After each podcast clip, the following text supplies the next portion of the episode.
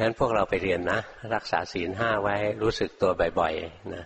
ฝึกไปจิตไหลไปแล้วรู้ไหลแล้วรู้ จิตก็ตั้งมั่นเป็นผู้รู้ผู้ดูพอจิตตั้งมั่นเป็นผู้รู้ผู้ดูแล้วดูกายมันทำงาน ดูใจมันทำงาน แยกธาตุแยกขันไปเห็นมันเหมือนคนอื่นทำงานไปด้วย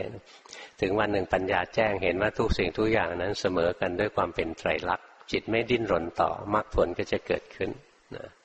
ไปเดินต่อนะไปทำเอา